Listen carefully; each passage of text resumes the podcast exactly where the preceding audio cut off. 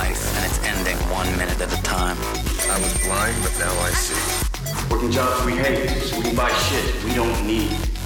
Ideas are worthless. If you had one shot, everything I'd ever read, heard, seen was now organized and available. Well, now you fucking khakis. Life moves pretty fast. The Biohacking Secret Show. In this episode of the Biohacking Secrets Show. Should we thereby conclude that smoking filtered low-tar cigarettes is good for you? It sounds ridiculous, right? You and your listeners know far more than my colleagues do. That is the peculiar situation we find ourselves in the twenty-first century. Am I missing something here? I mean, when I take it out of people's diets, their lives are transformed. Hey everyone, I know you'll enjoy the interview. If you'd like to learn more of my top biohacking secrets, get a free copy of my best-selling book called The Biohacker's Guide to Upgraded Energy and Focus for free at biohackers guide dot com. It's over five hundred pages of my top biohacks, and I'll send it to you for free if you cover a small shipping cost. Get your free copy at biohackers guide dot com.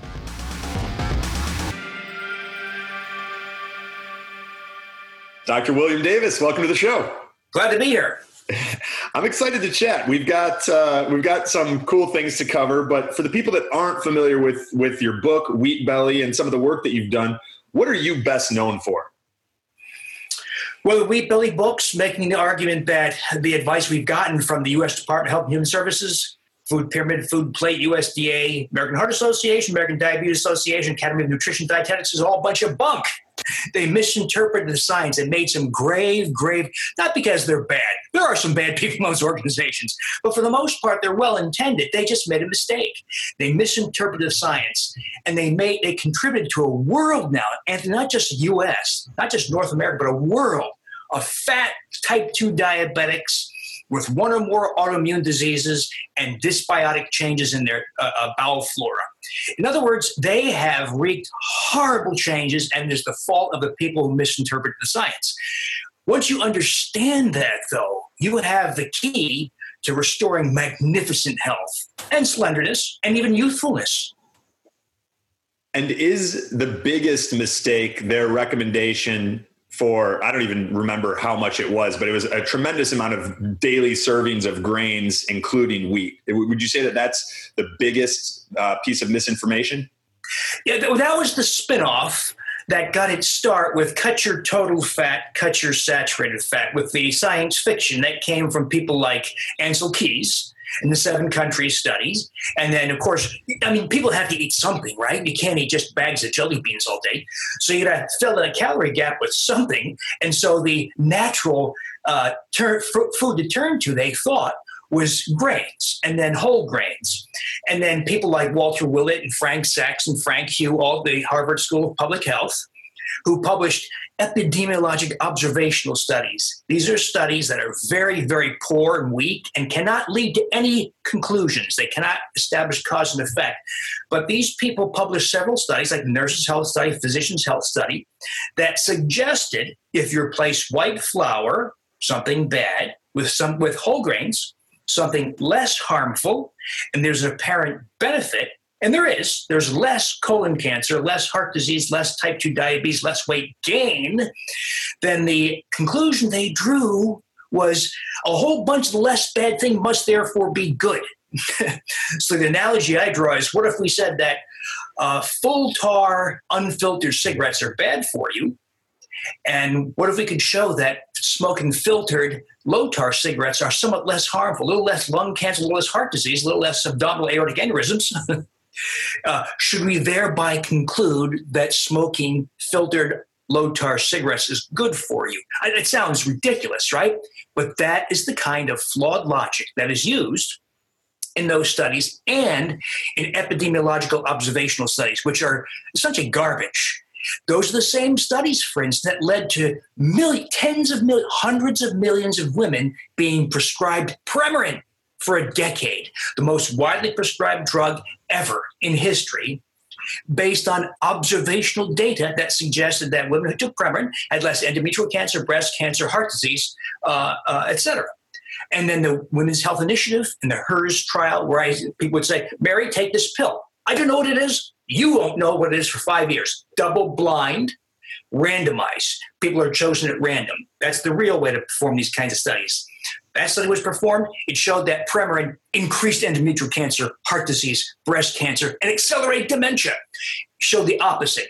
And when you do the same thing in observational data in nutrition, over and over and over again, the data that came from things like Nurses' Health Study, Women, Physicians' Health Study, the observational data was proven wrong, proven wrong.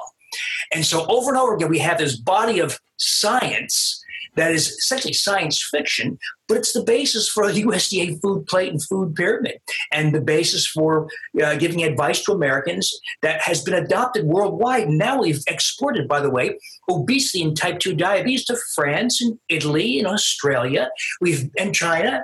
So there are more type two diabetics now in China than there are in the U S. Ah, so we are getting into the export game. That's, That's right. We should put a tariff on it. Nice. So when you looked at, at a lot of the history here and some of these misinterpreted studies and just bad science, period, what was, was, was there a motive? Was there a financial incentive for them to misinterpret the data or con- conduct the studies in a way where they could be misinterpreted? Or do you honestly just believe it was bad science and jumping to conclusions without adequate double-blind, random, um, controlled studies? And that it was both. You know, when when the um, U S D A opened the conversation up to uh, the public, you know, people like you and me and your listeners don't go to um, Washington, D C and sit for two weeks and participate in, in the conversations that lead to such things as U S D A food pyramid. But industry does. They have people who sit there and lobby and fight and scream and yell and throw things and take representatives out to dinner. I mean, they, they have excessive undue influence over a policy.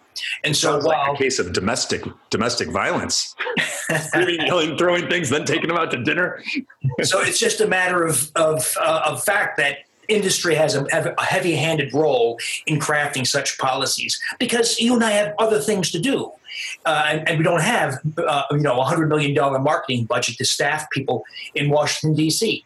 And so, and this has been true at the U S D A policy level, U S Department of Health and Human Services. It's true at the American Heart Association, the Academy of Nutrition Dietetics. One of the biggest contributors to the Academy of Nutrition Dietetics, that is a certifying agency for dietitians, is Coca-Cola, as well as Nabisco, Kraft, et cetera.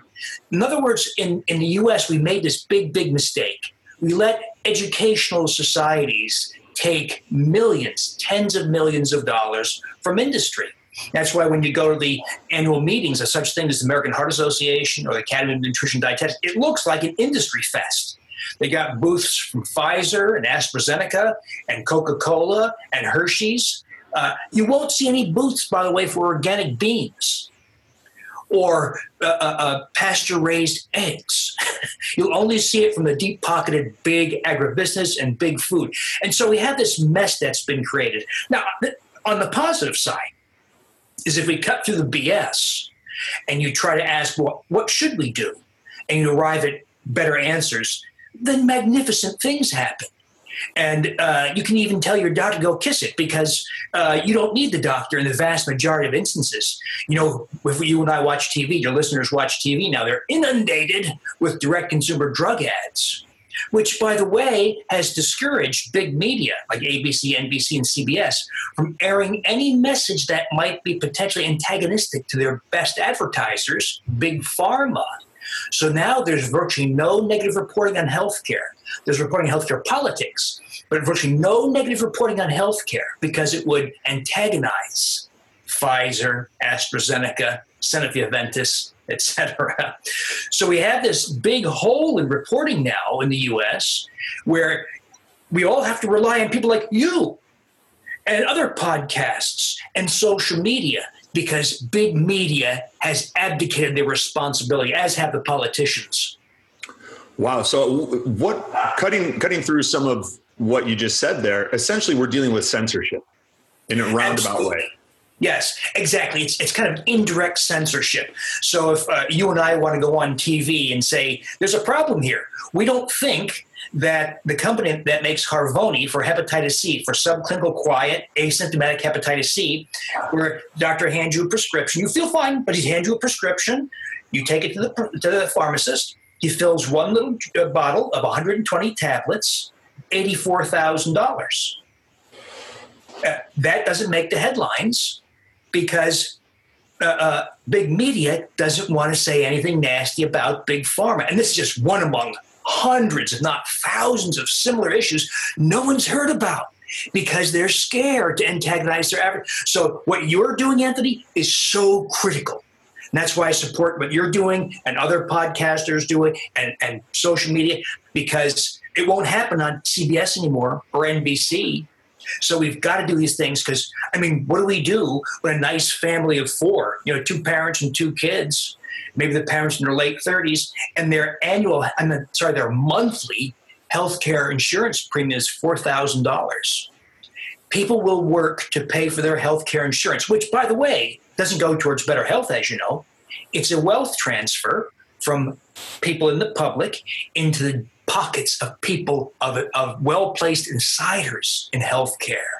The doctors, the hospital executives, the hospital systems, Big Pharma, medical device industry, which is even bigger than Big Pharma, multinational corporations, et cetera. So this horrible wealth transfer that's crippling the U S is not making us healthier. It's certainly not making us richer. It's a wealth transfer into the pockets of people who are well-placed.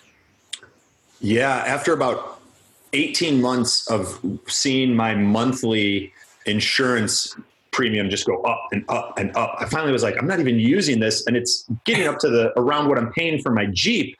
And I just canceled it, which I'm not recommending anyone do, but it, it it got to a point where I said enough is enough. And fortunately, up to this point, it hasn't really come back to bite me in any in, in any fashion. And the tipping point was sort of, I tore my pectoral muscle wrestling um, my business partner in a friendly fashion.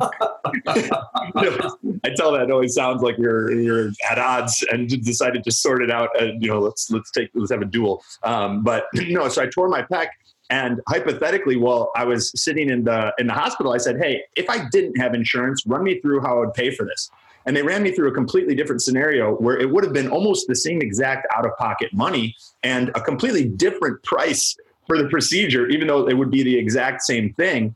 And I was like, you know what, I'm out. And I'll take my chances, and we'll kind of see how it goes. Now, again, I'm not recommending that for anybody, but um, it does it does kind of echo a little bit of what you're talking about, where it keeps people trapped if they have to work half of the month or a third of the month or a quarter of the month just to pay their their health insurance, which gives them a little bit of that peace of mind. But what you're also saying is that that's not really health insurance. It's it's sort of um, disease insurance. Yeah. Another thing, a guy like you and your listeners who are invested in health and think about diet and maybe take vitamin D and don't do dopey things like smoke cigarettes or drink too much and exercise. So uh, when you talk to the doctor, I, and I'm talking about mainstream doctors. I'm not talking about naturopaths and integrative health and functional medicine doctors. I'm talking about the mainstream M D. A guy like you sits down with a primary care doc or a gastroenterologist or a neurologist, and you know what? You know a hell of a lot more than he does. He knows how to order an M R I. He knows what surgeon to use to take your gallbladder out. But when it comes to basic information on health, how to eat, how to manage your supplements, how to exercise, you and your listeners know far more than my colleagues do. That is the peculiar situation we find ourselves in the twenty-first century. Yet, my colleagues still insist that they are the end authority. They have all the answers. You've heard this. Ask your doctor if these supplements are compatible with, with your health. He doesn't know. He has no idea. That's, you know, ask your doctor before you take the fish oil. Couldn't no risk of him. He has no idea. He doesn't read the literature. The sexy sales rep in a miniskirt that's selling him drugs doesn't. That's that's where he gets his information from, not from combing literature and talking to scientists and experts. There are one. There are people who do that. And those are the ones we should turn to. But the vast majority of mainstream physicians don't know diddly about health. Because they're, they're still, believe it or not, they still talk to me, and a lot of them are still my friends. yeah, and and yeah, nothing nothing against physicians. I mean, they have to go through that gauntlet in order to get the white coat, uh, and and it really goes back to a flawed system, I believe, especially now, and it, it starts in kindergarten or even preschool. But nonetheless, I don't want to I don't want to get into a separate topic entirely. Have you thought at all about how do we start working our way out of this situation where everything is controlled by a few industrial, you know, big corporations, and certain information is being censored? Um, what, what are some of the first steps out? Have you spent any time thinking about that? Yeah, and and I won't pretend to you that I have all the answers. That's an enormous problem. One thing is clear, though. The answers will not come from within healthcare. If you're an ophthalmologist and you make two million dollars a year by doing useless, ineffective injections into the retina, you ain't going to stop, right? You drive that Ferrari and you have those three houses, you're not going to stop. So healthcare insiders are the last people we should turn to for solutions. So uh, what I do is I try to educate people to let them know that magnificent health, slenderness, youthfulness is possible, and you don't need the damn doctor to do it. In fact, the doctor is an obstructionist most of the time in getting you healthy. So that's one way. You know, I, I spent this past week in Madison, Wisconsin, where the CrossFit Games, the International CrossFit Games were. Oh, my friend's my friend's dad was, is the one of the fittest man in the world over sixty, uh, Doctor Hippensteel. Okay. Right. So I spoke at their uh, CrossFit Health, and I talked to Greg Glassman, the founder, and a lot of the people around him. They're working on they, they, I, I mentioned that, Anthony, because they're so well organized, they're so big and so well capitalized and, and, and um, so influential that they're working on something similar to try to mobilize the, the, the millions of people in CrossFit, including the twenty thousand physicians, by the way, who are in CrossFit boxes. Uh, just in the audience, there are something like three hundred, three hundred fifty people in the audience at this CrossFit Health seminar I, I spoke at. fifty were docs. So I think it's, so I, I, I bash mainstream. There are a growing number of docs who are saying, you know, the system sucks, it's terrible, and we've got to do something. But uh, so there, there's people like that. We had that big initiative by people like uh, Jeff Bezos and Jamie Dimon, uh, who are putting, I think, two billion dollars into an initiative to try to change healthcare and take the profit motive out. So I'm not sure where this is all going to go. I, I think a lot of us are also trying to craft what I, what I call an opt-out of healthcare insurance. You know, if if what if what if healthcare insurance said to you, Anthony, you're so healthy. We know that you don't smoke, you don't drink too much, you take vitamin D, you don't eat grains, whatever, right? And your family likewise. And we can measure the dramatic health improvements you have. We're going to cut your healthcare insurance premium from fourteen hundred dollars a month to three hundred dollars a month. You'll never hear that. So unlike auto insurance, where good drivers get discounts, healthy people don't get discounts because you must subsidize that eighty-four thousand dollars for Harvoni for three months or the four thousand dollars a month Humira injection for the person who likes to eat grains and has rheumatoid arthritis. So you, as a healthy family, must subsidize those people. So I think what you and I should do is revolt and craft a means of opting out of that nonsense. I, I feel bad for the people who are ignorant or don't know any better, but you know what? Those of us who spend a lot of time thinking about health and working on it, I think should be given the option to opt out of this stinking, horrible thing called healthcare and healthcare insurance. I'm on board. I think we'll we'll have to put our heads together and figure out how to way, uh, figure out a way to do it where we don't also become one of those eighty naturopathic physicians that have somehow disappeared or decided to kill themselves in the past few years. But anyhow, um, yeah, it seems like there's a growing divergence between people who have taken responsibility for their health and are learning through your books like Wheat Belly, uh, how to become more self-reliant and tools that don't rely on necessarily prescription medications, invasive surgeries, or the, the conventional system, and the people who prefer to only get their information, let's say, from television, which you've just described. And that chasm is only growing wider and creating a, a separation where on one hand we have obesity, heart disease, cancer, and a lot of these modern modern degenerative diseases. And then on the other hand, we have people realizing like, wow, I have control over a lot more of this stuff than I even thought. And and a lot of the things that we've sort of been led to believe are genetic or uh, inescapable are lifestyle related. Absolutely. One of the things we had, we don't talk about, uh, I haven't talked about enough in past years, is an epidemic of small intestinal bacterial overgrowth. Yes. Yeah, that is big. Where, you know, uh, so those, your listeners who, who aren't familiar with that yet, uh, microorganisms populate the colon, of course, but in small intestinal bacterial overgrowth, or SIBO for short, these organisms have ascended all the way up through the ileum, jejunum, duodenum, and stomach. So you, in effect, have thirty feet of an intestinal infection.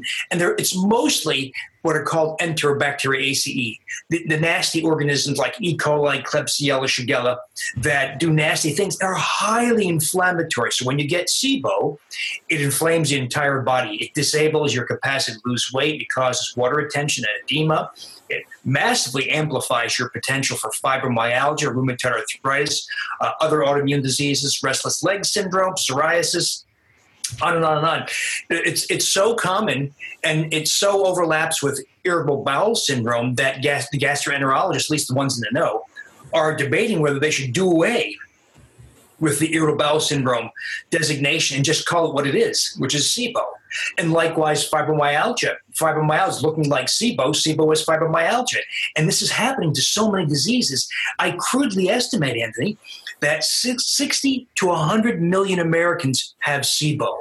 So we're talking about, if all that is true, uh, we're talking about an epidemic on a par with type two diabetes and pre-diabetes and the obesity crisis. We're talking about probably one in four to one in three Americans with SIBO. And a lot of that, I believe, is due to excessive consumption of grains and sugars. Because when you consume grains and sugar, it's like throwing breadcrumbs out in a path. The ducks will follow you. It, it's it's like inviting microorganisms up the gastrointestinal tract. There's some other issues too, of course, like chlorinated water, herbicide, pesticide residues, G M Os that contain B T toxin, glyphosate, blah, blah, blah, on and on and on. We're exposed to a whole sea of factors that encourage SIBO. But uh, once again, if people recognize these things, you can take the reins of health. And by the way, the vast majority of mainstream doctors, if you say, hey, doc, I think I got SIBO, he says, I have no idea what you're talking about. Uh, or don't bother me. Stop speaking in acronyms. That's right. Don't waste my time. You're fine, right? Or I'll send you to the gastroenterologist. Gastroenterologist performs an upper endoscopy and a colonoscopy. Said, Anthony, good news. You don't have stomach ulcers or colon cancer. See ya. Mm-hmm. You say, wait, wait, wait, wait. What about my SIBO question? Oh, don't waste my time. Or go back to your primary care. Mm-hmm. Or here's an antibiotic, Rifaximin. Take it, see ya. With yep. no conversation whatsoever about how to recultivate healthy bowel flora and keep SIBO from coming back, because it comes back over and over and over unless you take steps to prevent recurrence. So that's Absolutely. something. Yeah, very, very. Uh, and I was guilty of vastly underestimating just how common this condition is.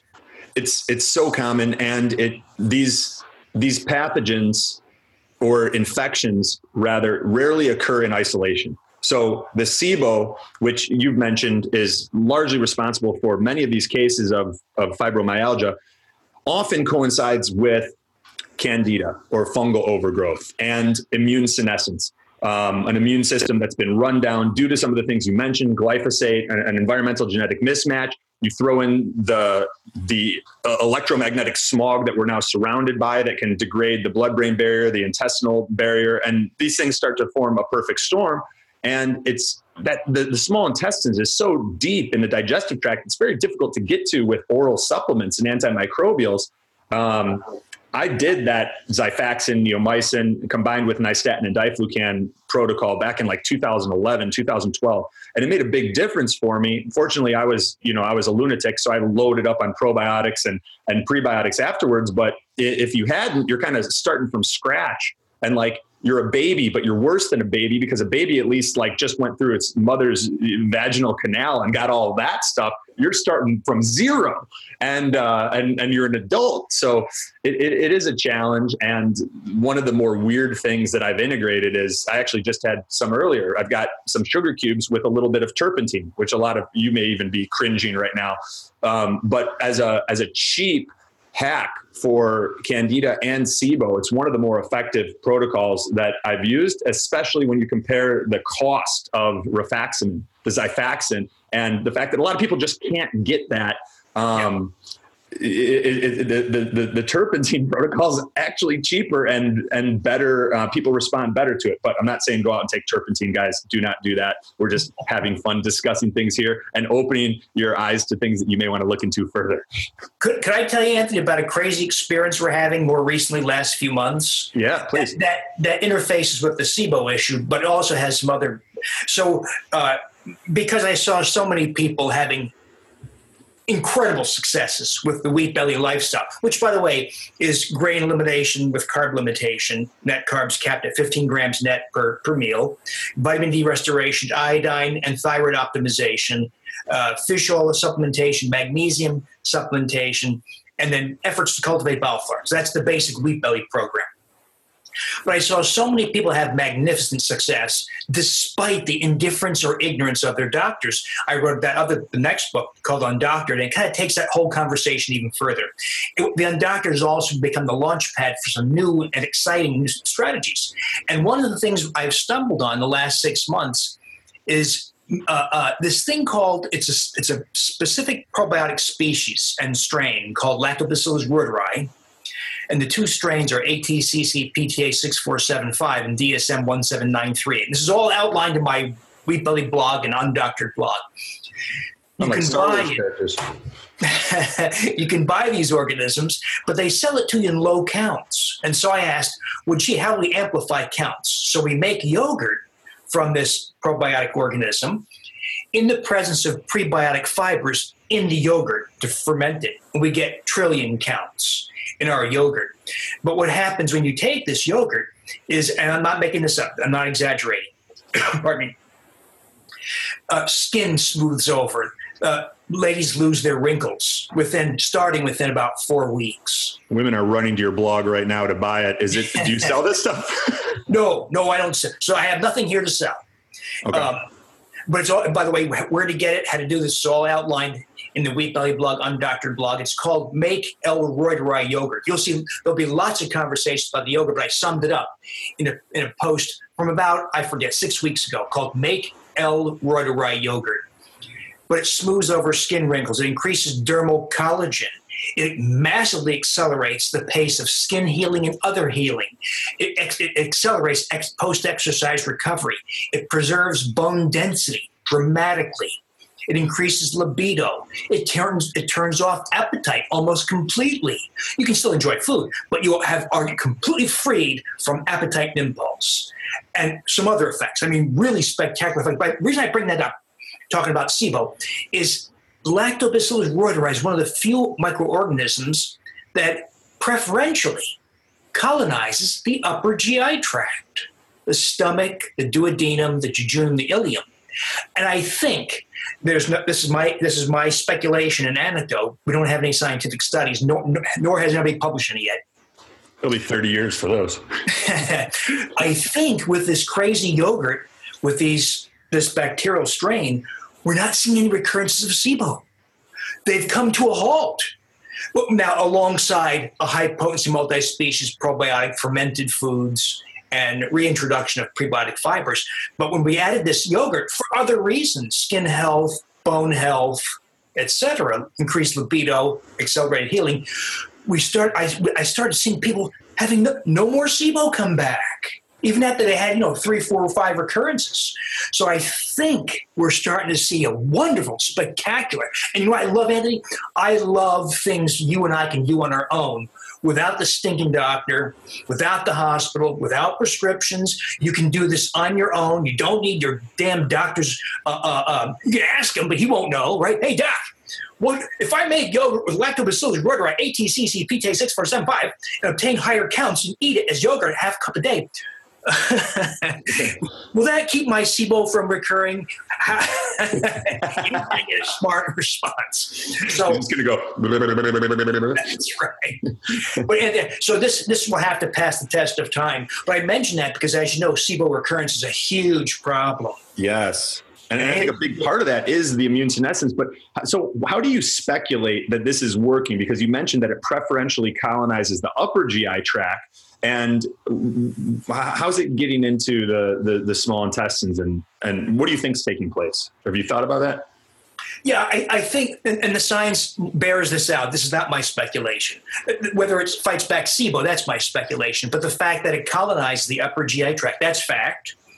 And so Lactobacillus reuteri is uh, very good at producing what are called bacteriocins. These are peptide antibacterials, uh, such as Reuterin, and it's very effective against Enterobacteriaceae, like E. coli.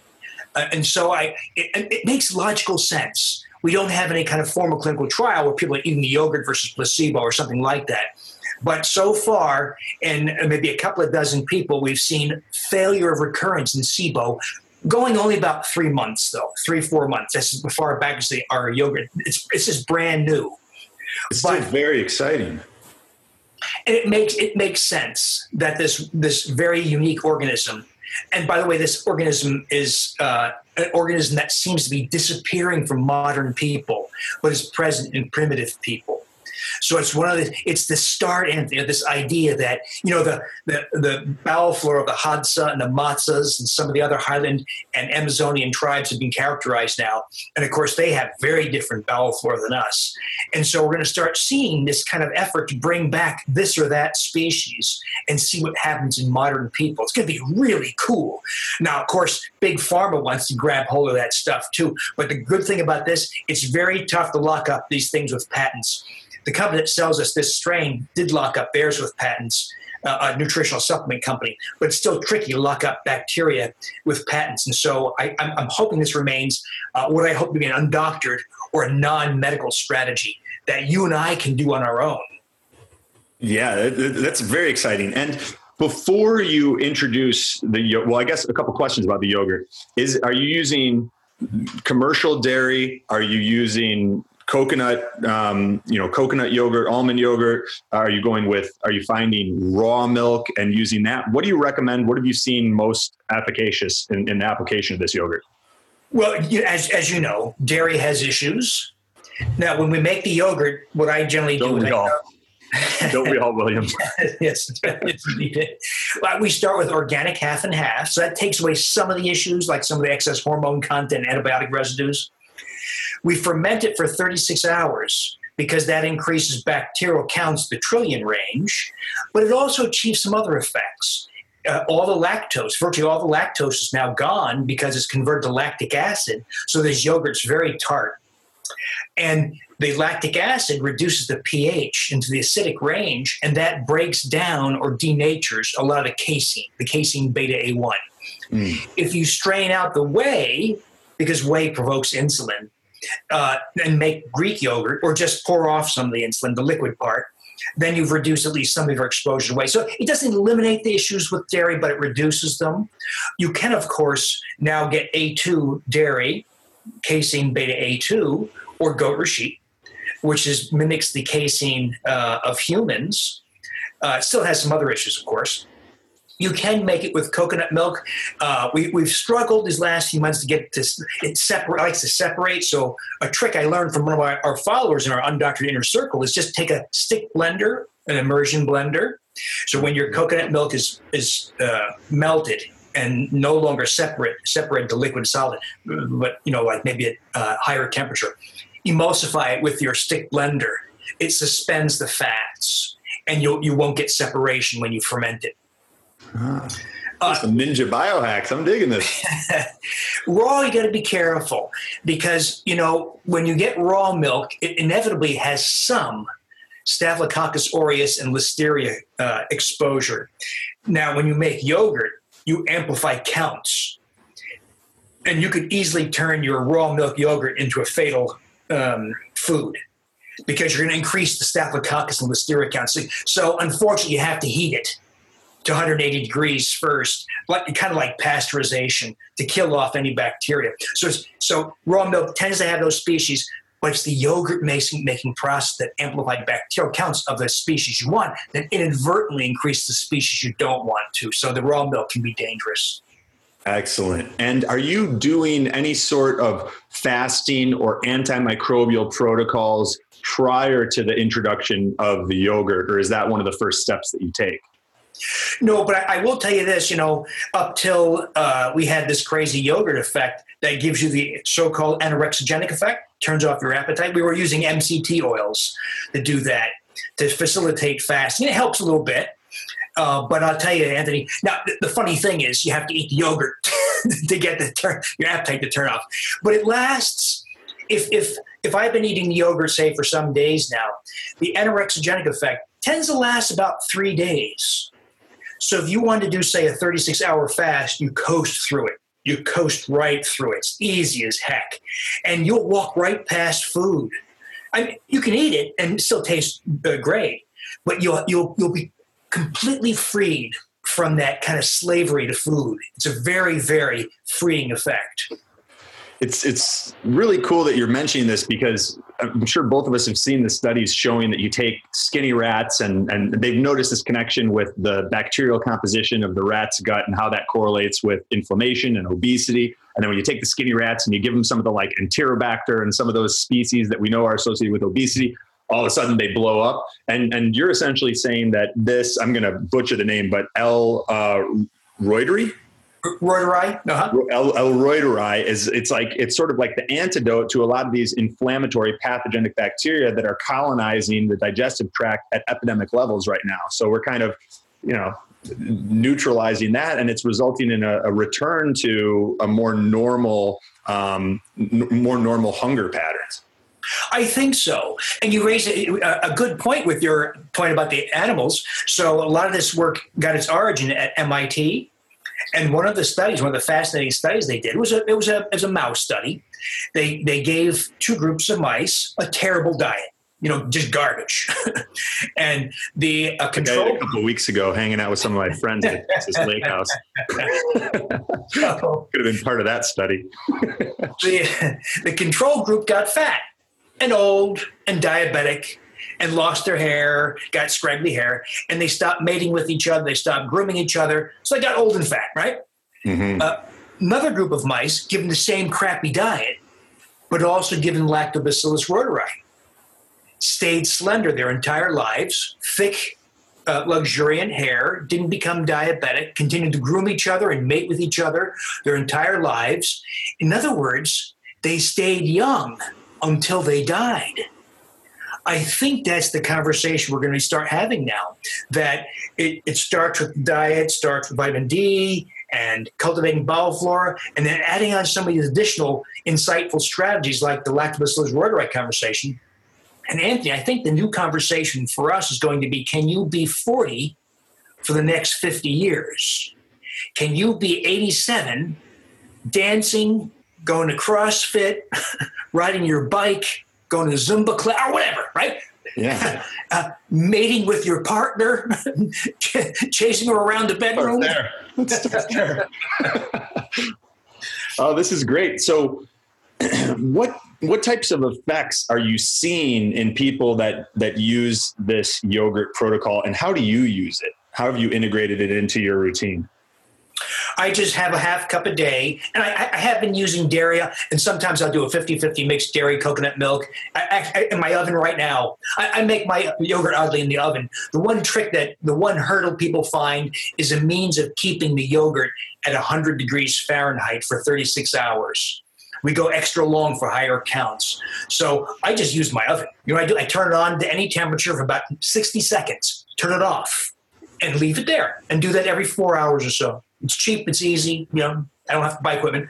A lot of people use instant pots, yogurt makers, or sous vide devices. The problem with a lot of those things are, especially the yogurt makers and the instant pots, they're not set accurately, because this organism dies at about one hundred fifteen degrees, one hundred twenty degrees Fahrenheit. And a lot of the yogurt makers go up to one hundred twenty-five. Mm. And they people say, I, I, I didn't get any yogurt. So if that happens, your listeners want to take the temperature of their device. And if it's too high, they have to get another device or find some other means of doing this. Uh, but I consume a half cup a day. I put some blueberries in it, maybe a squirt of stevia. That's it. And consume it half a cup a day somehow. Incorporate into your routine. And I'll be damned. So ladies are sending their, their pictures. They're getting a gradual reduction you, in wrinkle death. Fox you. I know. Personally, uh, my hands have changed. They they look like I'm sixty-one. I have young hands. Yeah.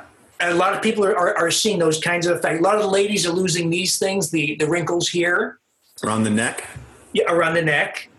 Uh, this there's, is there's already no women still listening to the podcast. They're all at blog dot undoctored dot com and eat belly dot blog dot com, picking up the yogurt recipe and buying everything that you've ever written. Now, this is inconsistent, Anthony. Some people, male men and ladies, regrow hair. But it's it's not everybody. I don't, don't know. I don't understand why. Some people getting hair regrowth, like ladies have told me that they've lost their eyebrows. It's thrown back, uh, more body hair, uh, some head hair. Uh, healing seems the, the, the, one of the most telling observations in the M I T studies, mouse and human, was the dramatic acceleration of healing. Huge. Mice heal instead of twelve days, like a skin wound, three days. Humans, twelve days down to about five or six days, which means any kind of wound. Skin is just a surrogate for healing. It's not just skin healing. It could be other body organs. So healing is magnificently accelerated. We've only had a handful of experiences where people had to heal something. Uh, one woman's husband underwent back surgery, and her orthopedist said, at eighty-one, I think, said he, he healed like a child, like a, like a young person. And that's what's happening. So what's what's happening with this crazy yogurt, besides the upper G I colonization effect, is it provokes hypothalamic release of oxytocin. Ooh. So what we're doing Feel is good we're, yogurt. Restoring, we're restoring youthful levels of oxytocin. And by the way, the only adverse effect we've seen of this is increased emotionality. Wow. That is, people will say, you know, I, I, I cry at movies, and it's not even sad. So that's the only adverse effect. One thing I, I should caution. For the listeners who aren't familiar with oxytocin, maybe you can describe um, what that is. Yeah, that's how, how actually I stumbled onto this. I was thinking about oxytocin. I can't remember why. Uh, and because oxytocin is traditionally thought of as nothing more than a drug. It's a hormone, a drug you give pregnant moms who want to schedule delivery. So if your wife said, I need to deliver at eight a.m. on Wednesday, uh, they give you a shot of oxytocin, and it causes delivery at eight a.m. on Wednesday. It causes uterine contraction or something like that. It causes uterine contraction and cervical relaxation, so you deliver the child. End of story. Well, that's not the case. Oxytocin is proven to be very fascinating. For instance, it's being given to kids with autism. It increases social engagement. It's being given to people with schizophrenia, paranoid schizophrenia. It increases uh, uh, um, uh, empathy for other people. Uh, it's being given, in, uh, the Chinese did a study uh, in, in overweight people, placebo versus intranasal in this case, not the yogurt, but intranasal oxytocin, twenty-four units, four times a day. Uh, placebo group over two months lost nothing. Oxytocin group lost nineteen point eight pounds. No change in diet, no change oh, wow. in exercise. And we, we are seeing, though inconsistently, Anthony, uh, weight loss effects with this stuff, particularly if it facilitates fasting and reduction in appetite. Uh, and oh, I should mention, uh, you get a, a dramatic increase in muscle. So I gained twelve pounds of muscle. I go to the gym fifteen minutes once a week, maybe twice a week on a busy week. And I gained, I'm sixty-one. I gained twelve pounds of muscle doing this. Uh, people are reporting dramatic increase in, in the weight they handle. So it's it's really a super duper cool strategy. But, but I bring it up in the context of SIBO because I think one of the most important things we're learning from this, I think, is it, it beats back SIBO recurrences. Do you think when we get to like the root cause, I mean, this is fascinating. I'm I'm making notes, twenty-four units, four times a day, oxytocin. I picked some up years ago on, on anti-aging hyphen systems, and I, I never really ran with it too much, but um, th- these are these are fascinating statistics. When you get to like the root cause of this SIBO epidemic, is it, and, and I know it's probably a perfect storm, and it probably has has something to do with all the wheat being consumed. There's also a lot of people like you and I who are pretty health conscious and also dealing with these things.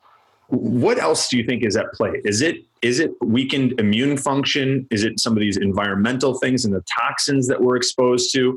Is it brain chemistry being thrown off that that's, you know, tying into the hypothalamic production of oxytocin, or what, like, what's your hypothesis, knowing that there's probably not data out there? Yeah, exactly. And you're right. There are no data. It's that most of my uh, conventional colleagues who even know about this and think about it, think it's things like reduced intestinal motility, unexplained reduction in intestinal intestinal motility. By the way, grains cause a reduction in, in intestinal motility because of the protein gliadin that yields opioid peptides. And just like OxyContin or morphine that causes constipation because it slows intestinal motility, so, so do grains. That's why people have to load up on cellulose, bran fiber, to bulk up their poop because they get this opioid slowing effect. Uh, but I think that's part of it. Uh, that is the increase, the, the wild willy-nilly increase in grain consumption has caused, in, in effect, intestinal slowing. The proliferation of sugars. You know, if this, if, if you and I were living a Leave It to Beaver life in nineteen fifty-five, we wouldn't be drinking, you know, sugary sodas and slushies and things like that. We, you know, we wouldn't have those things very often. They'd be treats uh, if, if we had them at all. And of course, we wouldn't be eating between meals because your mom would smack you. So, um, yeah, it was okay to beat your kids back then. Yeah, and antibiotics were much less, much more uh, uh, used, much more conservatively. They weren't just handed out because you had a scratchy throat or some other trivial cause. So there's that. Of course, the huge proliferation of antibiotics in food, you know, to, to encourage growth of livestock and other effects. So, I mean, we could go on, but it's probably all kinds of effects. You know, in Milwaukee, that's where I live, they converted from chlorine in the water. You know, Milwaukee prides itself in being like the capital of water, of freshwater treatment, because they had that big cryptosporidium scare about twenty some years ago. So they invested a ton of money, as did the university, in freshwater treatment. So they think they're real smart now. So they converted from chlorine to chloramine, a really bad idea, because chloramine is very persistent. Yes. Yes. So, you know, in years past, if you wanted to get rid of the chlorine in your water, you boiled it for twenty minutes. It was, it was chlorine-free, essentially. Chloramine, you have to boil for three days before it begins to evaporate. Well, that means it persists in the body. It persists in the groundwater. It persists in the soil. So now we have chloramine contamination because they think it's better for clear, you know, clearing out cryptosporidium, et cetera, from from drinking water. So it's it's it's I think all those things, as you say, a perfect storm. All these things colliding all at once. And I mean, if this is true, my speculation is true. That is. Um, There's probably sixty to one hundred million Americans with SIBO. And we're talking about widespread effects that have, you know, with huge implications for health. Uh, and the healthcare system is very poorly equipped to deal with it because the docs simply are not paying attention to it. And they tend to blow it off. And but I but you and I know that, you know, when you see somebody with twenty years of incapacitating fibromyalgia, bedridden once or twice a week because they can't even move, it's so painful. Get up from bed, jump on a bicycle, go for a walk, and be completely pain-free within five days treating their SIBO, you know that we're onto something. Oh, yeah. I mean, that that's probably sounds like a miracle to a lot of listeners who have dealt with persistent pain and, and rheumatic issues that have persisted despite cutting out grains and, and following some of some of your earlier recommendations. I think it could be fun because of how big of an issue this is and how many people it would help if we put our heads together. And, and I say that most, I'm going to lean on you a little bit because uh, I have a, t- a tremendous amount of respect for you, but let's do some rapid fire recommendations. We've covered the, um, the, the yogurt, and people can get more info on that at w w w dot wheat belly blog dot com and blog dot undoctored dot com. They can pick up your books, Wheat Belly and Undoctored. Let's do some rapid fire recommendations for people that are dealing with fibromyalgia or small intestinal bacterial overgrowth, which are likely one and the same. We'll probably come to that conclusion at some point in the near future. What are some rapid fire recommendations for getting those people relief? Let's talk about the water. Let's talk about the food. Let's talk about interventions and biohacks. Well, the most important steps are the basic steps I talked about. Wheat grain elimination, carb limitation. Uh, uh, it's fifteen grams of, of carbs per meal, or is that net carbs? Net carbs. Net carbs. Okay, so total total carbs minus total fiber for for the people that aren't aren't nerds like us. Yeah, exactly. And Anthony, that little rule of thumb has served us very, very well over the years. It, it, it's going to vary, of course, individual individual, but it holds true more often than not. So that little rule really helps. But uh, omega three fatty acid supplementation, and I, I use thirty-six hundred milligrams E P A D H A per day. Not official, but E P A D H A. What's your go-to on that? Go-to brand? Nordic Naturals is wonderful. Pharmax, another good one. Um, uh, Now is pretty good. There's lots of good brands now. Even the big box stores have gotten better. They're certainly superior to the crap that the big that big pharma sells us at thirty-fold more money, because the docs don't know what the hell they're doing. They don't realize that sexy sales reps is duping them and selling them the same stuff. That those if you don't like your money. that's that's right. Or our money, because we end up paying for those. Oh, yeah. People, right? Yeah. Because I had people who said, don't, don't, I'm not going to go to Sam's Club, or Uh, just write me the prescription. I said, we understand, Mary, the dose we're talking about for you is between three and seven hundred dollars a month. That'd be all bear. She says, I don't care. So there are people who don't care. So that I, that's why I encourage people to not, not use the prescription form. It's that's no it. Bear. I'm moving to Mallorca. Vitamin D. And huge. Get your vitamin D to around seventy nanograms per milliliter, which is typically about six thousand units per day in oil-based gel cap form. Iodine and thyroid optimization, because thyroid disruption is so utterly common today. Yeah, what's your go-to iodine? There's so much with like nascent iodine and Lugol's iodine and, and all of these different forms. What do you use and, and what's the dosage that you recommend to clients? You know, when I always say, whenever in doubt, do it the way we did it in nature, which means either consume some seafood, seaweed, or its cheap surrogate, kelp tablets. That's the easiest thing to do. Uh, the way we're supposed to get it is eat the thyroid glands of animals, just as we're supposed to get our E P A and D H A by eating the brains of animals. But modern people don't want to do those kinds of things, nor run naked in the tropical sun uh, and get our vitamin D that way. So, depending on the company. So what we're really doing with all these strategies is mimicking the behavior and serving the intrinsic needs of the human body. That's why I don't talk much about things like ashwagandha and turmeric. They're fine, but they don't serve an intrinsic human adaptation. These are all the things we're talking about. Iodine, magnesium, omega three fatty acids, et cetera, are trying to re- cause us to revert back to the way it was. Cultivate bowel flora before B T toxin, glyphosate, chloraminated, chloraminated water, et cetera, uh, entered our bodies. So that that's the start. Here's here's a typical story. Somebody says, I did all that, wheat and grain elimination, omega threes, vitamin D. My fibromyalgia or my rheumatoid arthritis or my psoriasis is seventy percent better. But it's still there, and I get occasional flare-ups. That's SIBO. That's almost always SIBO. So address the SIBO, and as, as you, you know and your listeners know, getting rid of SIBO is not a one-time event. It's a multiple Uh, effort event. And that's why I mentioned that yogurt, though, because I think, I, I think, I don't know, I think that it may be, at least the first several months of experience, it seems to be beating back SIBO, Anthony, I think effortlessly.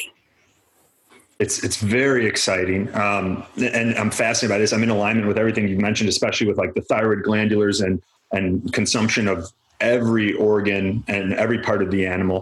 We lost a lot when we just shifted to consuming the muscle and, um, and, and, and consuming that as meat. The, um, the yogurt has huge promise. And we've seen people, we talk about this in the Ultimate Biohacking Academy, we've seen people using like um, Candibactin-A R and B R, maybe combined with like really high dose garlic. Um, Alamed is awesome. They sell it on, on sinus survival dot com. Do you have any probiotics that you sell on, on your websites, or is it is it mostly your books and then you uh, direct people to the nutrients and, and resources that are going to get them to where they're SIBO free, fibromyalgia free, and um, and and Getting, getting some of that youthful skin you mentioned earlier. Uh, you know, the probi- probiotics are still, as you know, in their infancy. A lot of probiotics don't even specify the strains. Uh, so as you know, strain specificity in probiotics is critical, but it's often ignored. So, so for instance, you and I have, and all your listeners have E. coli in our guts. We have several strains of E. coli. But what if you're exposed to E. coli from contaminated lettuce that got exposed to, uh, to uh, cow manure? But you could die, right? You could die from that strain of E. coli. So same species, E. coli, different strains. So strain specificity is critical. And that's why I say, while other while there may be many strains of Lactobacillus reuteri that work, we only know that the two strains I specified, the A T C C P T A six four seven five and the D S M one seven nine three eight, we know those two strains work. We don't know if the other ones work. So no one's done those studies. So I stick with what we know works. But when in probiotics, a lot of these strains aren't even specified, so we don't even know. So right now, it's really hard to be Uh, confident that this, this, the probiotics we're taking are crafted properly. But right now, the ones that work best for us are um, Garden of Life Raw, Renew Life, um, Mercola's uh, uh, preparation, uh, and a couple of others. Uh, but I think in ten years, you and I will look back and, and laugh at the crude preparations that we have today. There, there's so much more to know. Yeah, it's very exciting to think about being able to get a culture of someone's microbiome, see what they've got, and then have a custom probiotic or, a, or an antimicrobial protocol followed by a custom probiotic and prebiotic that addresses exactly what, what they had going on. Um, that'll be that'll be amazing times. Is there anything that you do for for getting your thyroid and and um, some of the the glandulars and keeping them as a regular part of your diet? Have you found a supplement, or do you do you go on grassland beef dot com and order organ meats and things like that? I, I will tell you, about twenty percent of your listeners, just by getting iodine, uh, I, I think the easiest way is kelp tablets. It's dirt cheap. You can take potassium iodide drops. I'm not a big fan of Lugol's and Iodoral, those kinds of things. I've seen too many people develop iodine toxicity, mm-hmm. uh, meaning uh, their T S H goes from, let's say, one point seven to twenty, and they gain twenty-five pounds. They get full of edema. Heart disease gallops forward, by the way, when that happens. You can even go to heart failure. So iodine toxicity is no small matter. By the way, those people treating people with ultra-high-dose iodine, I think what they're doing is treating SIBO. Uh, they're, they're exceeding intestinal absorption of, of, of iodine and treating their SIBO. Um, eventually, they get iodine toxicity, of course. That's an um, interesting hypothesis. I could see that. Yeah, it's antibacterial, right? Right, yeah. Um, so I, I go for these. The R D A for iodine is one hundred fifty micrograms. I asked years ago, where'd that come from? How do they know? And it comes from the observation that that's what it takes to not have a goiter in large thyroid gland from lack of iodine. But I, but I asked, what's the ideal quantity? Well, that science is sketchy. Um, but you can go to Japan, for instance, where on the island of Hokkaido, where they eat this strain of seaweed, uh, and they get about twenty to thirty thousand micrograms or twenty to thirty milligrams of iodine per day, they have flagrant iodine toxicity. uh, in, in mainland Japan, the average intake is in the range of twenty-five hundred to thirty-three hundred micrograms per day, and they get more iodine toxicity too, though it varies if you're a fisherman versus a banker, et cetera, you know. So there's So I, I think the ideal quantity is probably in the range of about four hundred, maybe five hundred micrograms per day. So that's what I've been doing. And I've, and Anthony, I've never seen iodine toxicity at that. And I have seen a lot of people normalize their thyroid panels and get rid of some of the early signs of hypothyroidism, like inappropriately cold hands and feet, thinning hair, constipation, dry skin, et cetera. So about twenty percent of people at the start of their program will respond to iodine. The only people who shouldn't do that are people with Hashimoto's or Graves' disease, the autoimmune thyroid disease. They they should not take iodine until their thyroid antibodies are normalized. Uh, when that is, that is when all autoimmune inflammation has become quiescent. And that probably happens just by following your recommendations in Wheat Belly. And then if they combine that with addressing small intestinal bacterial overgrowth, I would imagine that we'd see those antibodies diminishing over a, a, a six to twelve month period. Yeah, sometimes longer. Um, Uh, now, lots of unfortunately, the thyroid is kind of like the pancreas. Once it has incurred damage, it's not very good at recovering. So that's why a lot of people, uh, some so twenty percent of people will respond just to the iodine and normalize all their thyroid measures. But then some people will, will maintain some degree of hypothyroidism because the thyroid is not very good at recovering once it's taken a beating. And those are the people who do better on armor thyroid, natrothyroid, and those kinds of things. Yeah, I agree. I also think, I mean, most of our listeners know that I'm a little bit of a, a little bit of a lunatic with, with E M Fs and that sort of exposure. And, and I, I've seen huge improvements in thyroid function just in people cleaning up their exposure and, and their sleep environment, their, their home environment, their work environment, and, you know, being more conscientious about sitting with a Wi-Fi router between their legs or sleeping next to it all day, uh, uh, all oh, night long. Wow. And, and things like that. Yeah, I think there's a big component there. Um, and it's a piece of the puzzle. It's not everything, but um, I don't shut up about it. So um, I was like, the, you know, the tinfoil hat guy for a while. Interesting. Um, nice. A couple rapid fire questions. So let, let's talk about Doctor John uh, Dooley. Dewillard, I'm probably butchering his name, but he wrote Eat Wheat, a scientific and clinically proven approach to safely bringing wheat back into your diet. He brought up some things about how avoiding wheat's like a Band-Aid solution. And he references six hundred clinical studies on why we should include it and how we were eating it even longer than meat, so on and so forth. I'm sure you've encountered this book and, and, and uh, Doctor John. Um, what, what has been some of your responses to his assertions? Well, the vast majority of the science used to support, like we talked about in the beginning, uh, is is garbage. It's it's observational epidemiology uh, of the sort that prove that Premarin is good for you. Of course, it's not true. So, so much of that has been debunked or has fallen apart in the face of, of real clinical trials. So a lot of the science, and this is not true just for wheat, and it's true in so many other areas also. It leads to uh, people uh, being told stupid things by the media. Red meat causes cancer. No, it doesn't. That's just a stupid study. It's, it's a misinterpreted study. It's, it's an observational epidemiological study. Or, um, uh, you know, cutting fat uh, reduces heart disease. No, it does not. So all that has fallen apart. So he's referring to studies. You know, there's all different kinds of study in that list of six hundred, but a lot of it was observational epidemiology or made the fatal flaw of what, like we talked about in the beginning, if you replace something bad with something less bad and there's an apparent benefit. And this, by the way, Anthony, happens over and over and over again in nutritional thinking. For instance, another example would be if we replace high glycemic index foods with low glycemic index foods and there's an apparent benefit, a whole bunch of low glycemic index foods must therefore be good. But low glycemic index foods raise blood sugar sky high, just a little less high than high glycemic. So once again, it doesn't happen as quickly. Exactly. Oatmeal is a low to medium high glycemic index food. It's horrible. It raises blood sugar sky high. Who's going to change all that, by the way, Anthony? The continuous glucose monitor devices like the Apple Watch.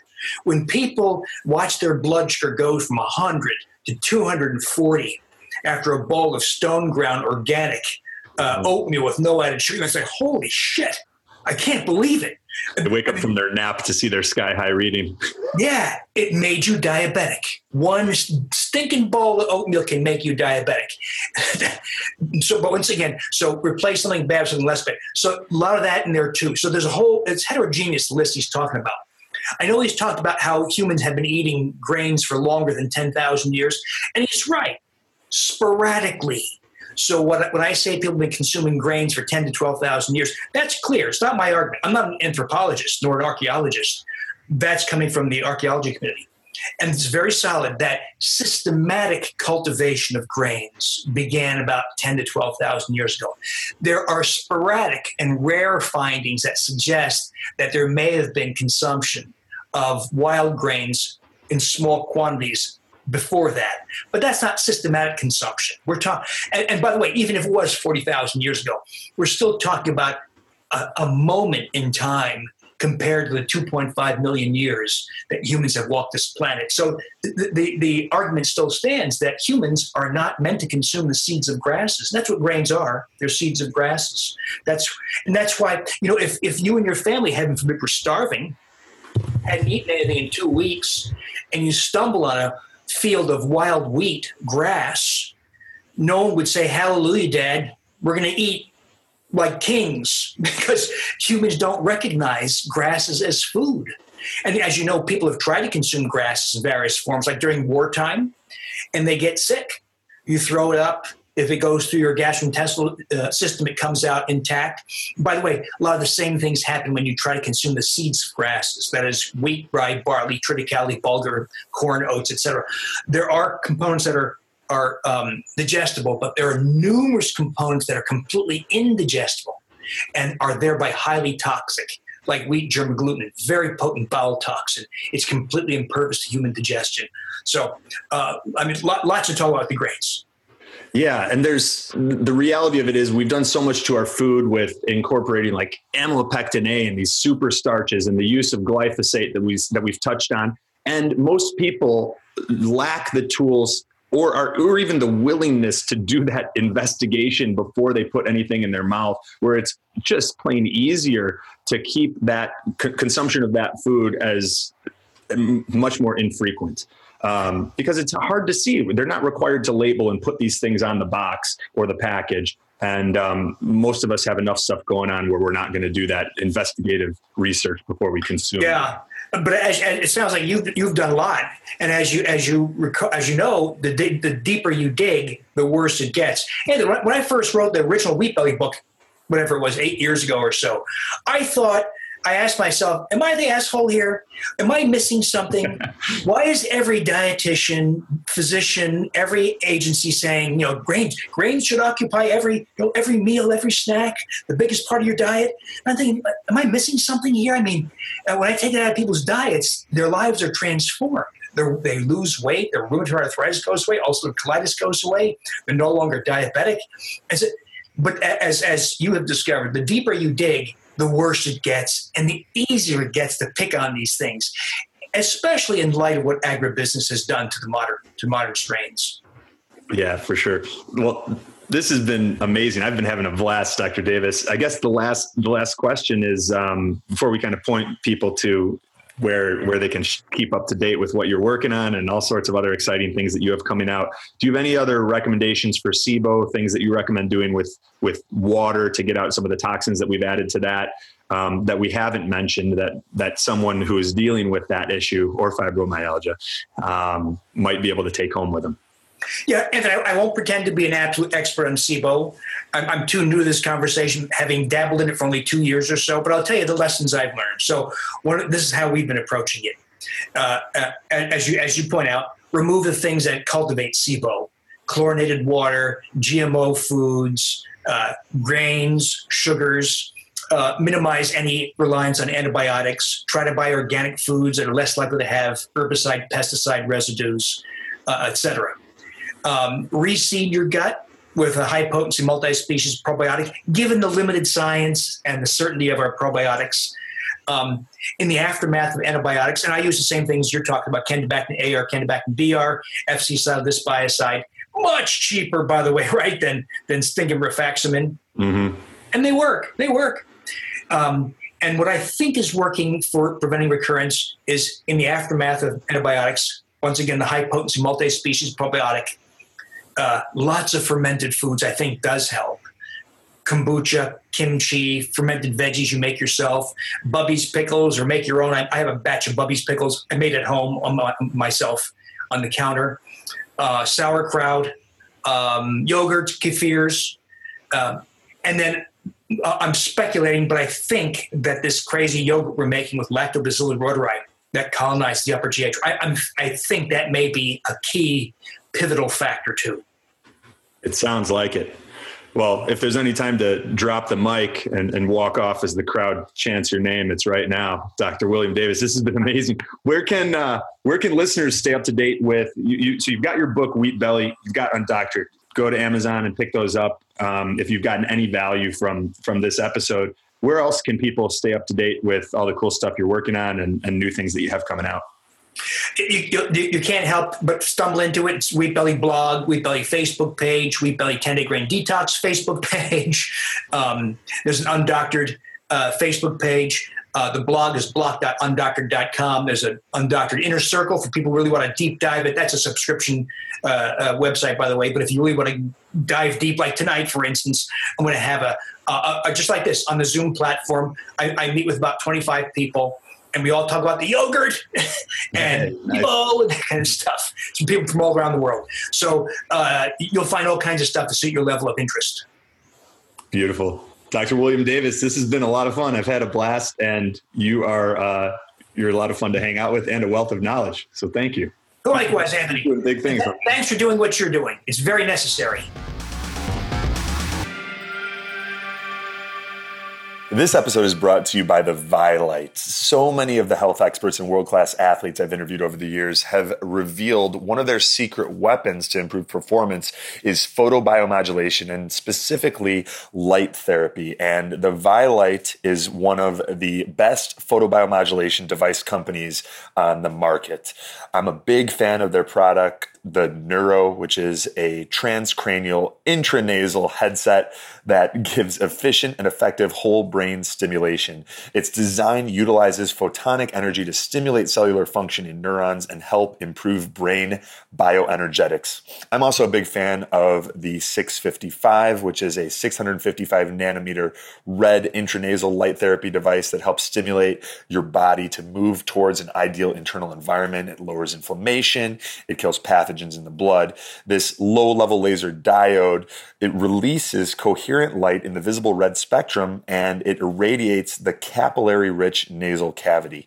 I've found all three products to have a huge impact on maximizing my performance, and you can check them out at vilite dot com. That's V I E L I G H T dot com. And for a special bonus to you guys, Vilite is offering ten percent off of your purchase. So all you have to do is use the discount code BIOHACKS, that's B I O H A C K S, at checkout, and you will save ten percent on your order. So check out the Vilite product line. You will not be disappointed.